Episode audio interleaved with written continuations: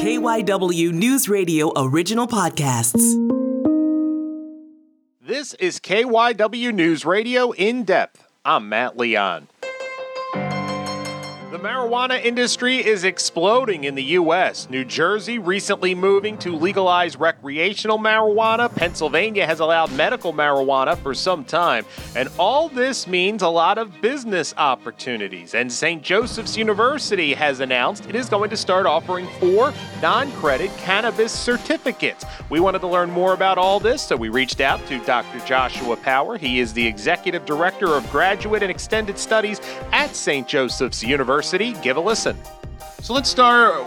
Talk a little bit about what St. Joseph's University is doing, offering these four non credit cannabis certificates. What's it all about? Yeah, thanks, Matt. Um, so we're really excited to announce the partnership with Greenflower, uh, a global leader in, in cannabis education, to offer four non credit cannabis certificates in the areas of business, agriculture, law and policy, and healthcare. And this is really in line with kind of broader efforts at the university to be responsive to workforce demands, changes in the market, preparing students for future focused careers. Uh, and you know the, the, the growth of the cannabis industry is undeniable, right? Including in, in our region, and so we're pleased to um, to be part of that and preparing students to to be successful in that field. The certificates are can be completed entirely online. Um, and each one takes about six months to complete uh, and includes three, three different modules. Uh, at the end of the program, students receive a certificate of completion from St. Joseph's University um, and also have exclusive access to an employer network, which will hopefully help them get, get started in their new career. This is an exploding industry, so kind of dig as deep into the different aspects that you're helping to prepare people that want to get into this line of business. Sure thing. So we expect these certificates to um, be relevant for several different audiences. The first is is is people working in healthcare, right? Uh, again, kind of it's undeniable the the applications of both medical marijuana as well as CBD based products are becoming quite ubiquitous in terms of treating certain therapeutics. And so the hope is that the healthcare certificate can help healthcare providers and other folks in that industry um, further their practice um, and, and have and have kind of a deeper scientific base for their work. We also want to appeal, though, for to, to adults who may be looking for a career change, right, or um, moving perhaps a, a law practice um, to get into more cannabis and marijuana related regulation um, and, and policy. People who want to get into the growing industry and others. So I, I, think it's it's a pretty broad audience. I think it's for people who are are at a point in their career where they're really open to change um, and, and, and thinking quite entrepreneurially about next steps are these certificates? Do you have to have something like this to be involved in the in the industry?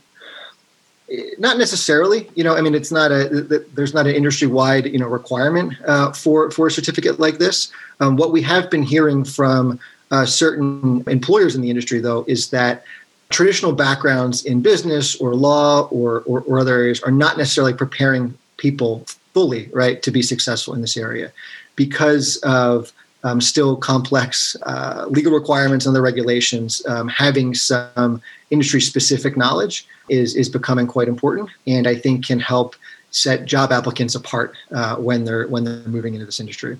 Yeah, can you kind of take us as much as you can because I've heard that as well that it's a very specialized industry in these different aspects. I would imagine from a legal standpoint, from a government regulation, from a financial standpoint, those are all things you you really need to have the I's dotted and the T's crossed uh, in this in this lane. That's right, and it's it's an area that is is constantly in flux, right? So every election cycle, right, we may see more and more states making changes, whether it's on the medicinal side or on the recreational side. Decriminalization in certain you know cities and, and municipalities is happening, right? And so the need to stay current is as important in this industry as probably any other. Um, and so again, the hope is that a program like this can provide the education and background that is needed to to stay current, to stay relevant, and be successful. On the on the healthcare side too, I, I think that certain certain policies has have also served as a bit of a barrier to research in this area. You know, um, and so research that you can be confident in and that has a lot of credibility can be a, a, bit hard to find. And so a program like this can really steer students to the places where they can find that.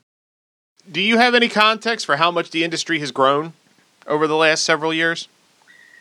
Yeah, so several industry reports have indicated 100% growth in jobs since 2017, and that is projected to continue. Locally, I mean, we're seeing just in Pennsylvania alone, the medical marijuana industry has over 150,000 patients and growing. That's a half a billion dollar industry in, in Pennsylvania alone. And again, those those numbers are projected to increase. And projected to increase, it seems to me, reading the tea leaves, that Pennsylvania is trending to eventually legalizing recreational marijuana. When that happens is obviously unknown, but it, all the arrows seem to point in that direction. What will that do to the need for this business? Because I would imagine that's exponential growth, right? I would I would think the same thing, Matt. I, I also think that Pennsylvania lawmakers may be you know paying close attention to what just happened in New Jersey, right, and wanting to make sure that that our state can compete, you know, for for for these jobs. And so, yeah, I think that there's going to be a demand for education. Um, and that may that may you know so we're talking about non-credit work that's happening at st joe's but I, I, expect that that will also you know carry over into potentially new undergraduate majors and minors and graduate programs right? And so i, I think that we're only going to see more educational innovation around this space. And I, I think it's just going to be critical as a workforce development initiative within our, our region so that we can attract investment you know and so that we can attract job creation and compete and as we wind it down, if someone's interested in this, how do they pursue this at St. Joe's? What should they? What's step one? Yeah, sure. So the so the program was was officially uh, launched just a couple days ago. We already have a, a couple enrollments, so the um, enrollment is open. Uh, students can go to interested students can go to um, cannabisstudies.sju.edu. Um, there's information about each of the four certificates. There's contact information to learn more um, and students can enroll directly through the site. That's it for this episode of KYW News Radio In Depth. You can listen and subscribe to the podcast on the radio.com app or wherever you listen to your favorite shows. I'm Matt Leon, and we'll have another episode out soon.